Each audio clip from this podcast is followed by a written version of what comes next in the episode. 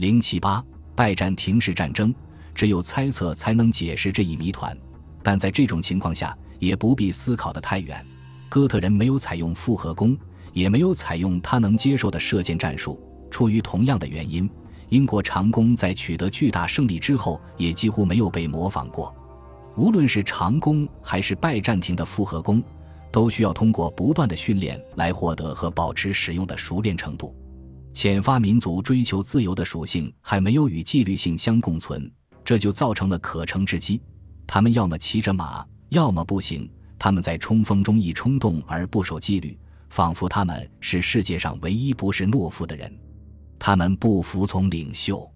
因此他们可能被引诱进行不顾一切的追击，那里却有强大的力量秘密等待着将其伏击。这可能在任何规模的战斗上都会发挥作用。如果战斗部队的重要组成部分被引诱走，拜占庭人就可能赢得战斗。他们很容易在侧翼和战线后方被伏击，因为他们根本不重视部署侦察兵和其他安全措施。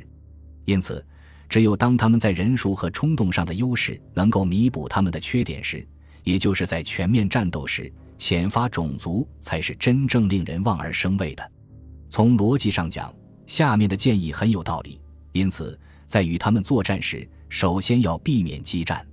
而要利用精心策划的伏击。偷袭和计谋，还有一个重要的非战术性建议：与他们谈判，假装和他们达成协议。为什么？我们的作者认为，目的是拖延战斗，以削减他们的热情，因为部队缺乏补给。对于不那么有组织的人来说，最大的弱点必定是后勤。除了在围攻中，在最坏的情况下，拜占庭军队都由帝国可靠的供养着。他的军队组成是收税员、政府职员和仓库管理员，但大多数时候，遣发族群这个群体都谈不上是一个国家，他们只有战斗领导，主要是在较高的作战层面上，这种最大的弱点可以被利用，通过一种弹性的方式，以最低限度的实战遏制敌人，使他们的补给随着时间的推移而耗尽。谈判也为分裂遣发族群提供了机会。部分原因是其潜在的种族身份可能会被唤醒，更有可能的原因是，正如作者之前所声称的，他们很容易被金钱腐蚀。在编写战略时，多瑙河边界及其下游的巴尔干半岛，包括希腊大陆，不得不与斯拉夫人的骚扰、入侵和永久定居做斗争。与哥特人和其他浅头发的人、萨珊波斯人或匈奴人相比。斯拉夫人是更新的敌人，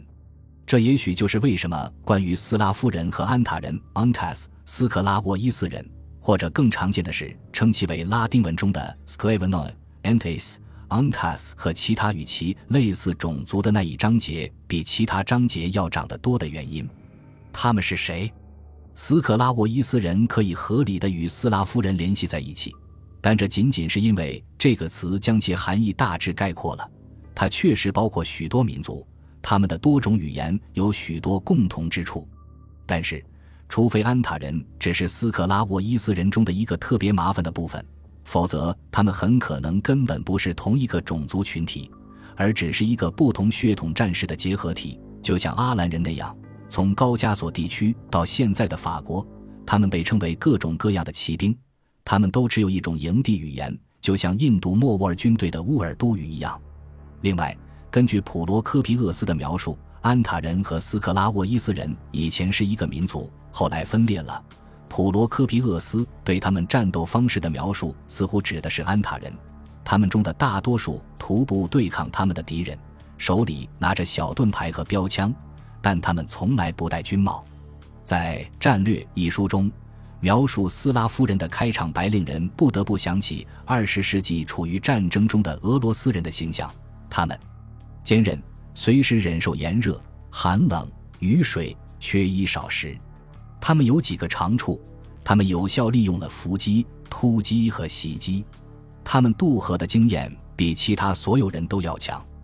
作者描述了第二次世界大战期间同样使用过的一种伎俩：被意外地困在一个紧要关头时，他们会潜入一片水域的底部，在那里。他们拿着又长又空的芦苇，把芦苇伸到水面上，把它们的另一端塞进嘴里。他们仰卧在水底，呼吸着，坚持了好几个小时。没有人怀疑他们在那里。斯拉夫人的弱点始于他们的武器，原始民族可怜的武器。他们装备短标枪，每人两支，也有些好看，但笨重的盾牌。虽然他们经常遭受弓箭手的冲锋和攻击，但他们没有复合弓。相反，他们用简单的木质弓箭勉强对付，也许足以捕猎鸟类，但显然在任何重要的射程内都缺乏穿透力。取而代之的是涂上有毒药物的短剑。这算不上一种可怕的战争武器，它在捕猎动物时起作用，它们可以耐心地追踪猎物直到它们死亡，但它不太可能有效地对抗被厚厚的衣服或皮革保护的部队，更不用说战略中描述的戴头罩和锁子甲的骑兵了。不能指望他们有什么高明的战术，由于他们没有政府，他们不熟悉作战的次序。他们还没有准备好在严密的秩序中进行战斗。换句话说，他们不能按等级和纵队进行战斗训练，用盾牌挡箭，用长矛和刀剑向前推进，用重型步兵掩护轻步兵投射飞弹，或者用刀剑并排掩护相互支援。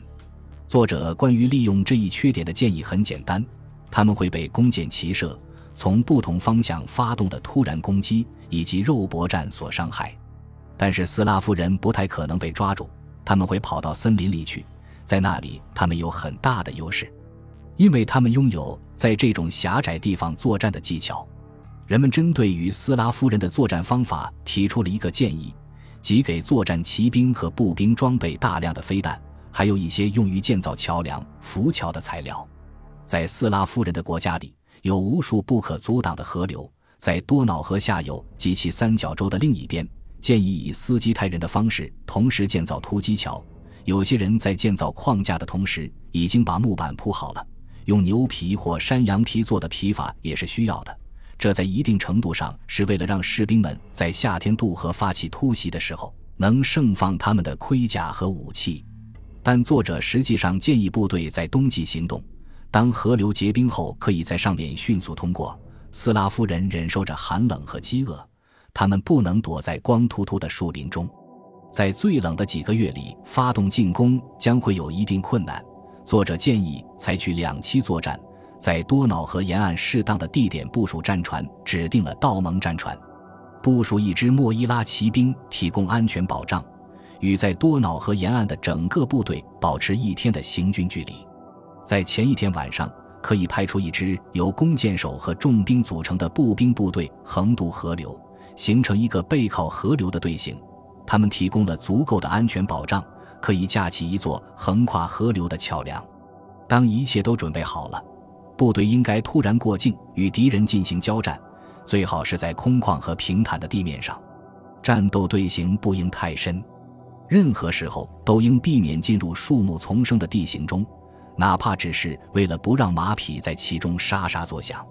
作者建议，突然袭击应该以这样一个标准的顺序进行：一个支队接近敌人，并正面挑衅他们，然后转身逃跑；而第二支部队就位，在预定地点埋伏，等待追击的敌人。实际上，即使只有一条合适的道路，作者也建议在进攻中把部队分开。原因是一支先头部队要继续前进，而另一支部队则对斯拉夫人的定居点进行侵袭和掠夺。因为他们拥有各种丰富的牲畜和农产品，即使拜占庭人不需要食物，掠夺斯拉夫人仍然是重要的。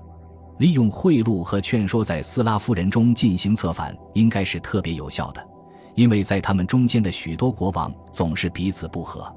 但是作者不得不接受战斗的必要性，因为他提供的几种作战方法，这些方法都互相关联。为什么战略会如此关注这种准备不足的敌人？或者说，如果斯拉夫人装备如此简陋且几乎没有组织，他们怎么会成为如此可怕的敌人呢？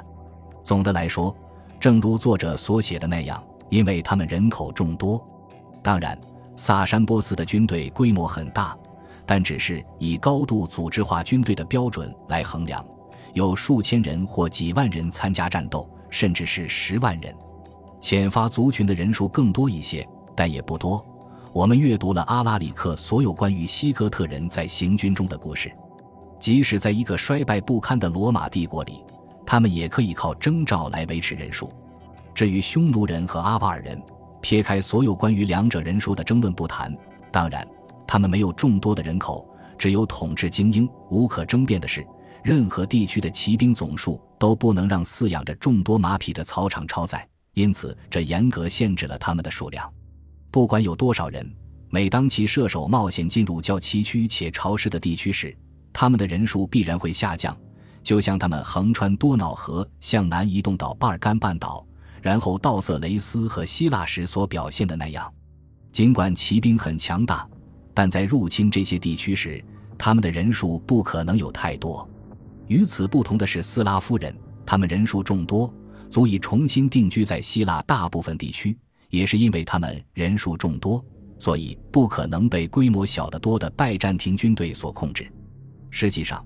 对于他们是如何在自己领土上抵抗斯拉夫人的大量进攻行动的，作者并没有描写太多。作者更多的描述了他们如何打击多瑙河以外的其他斯拉夫人，而不是那些在扎什丁尼统治下已经进入帝国的斯拉夫人，也不是关于再次被驱逐的斯拉夫人的。本集播放完毕，感谢您的收听，喜欢请订阅加关注，主页有更多精彩内容。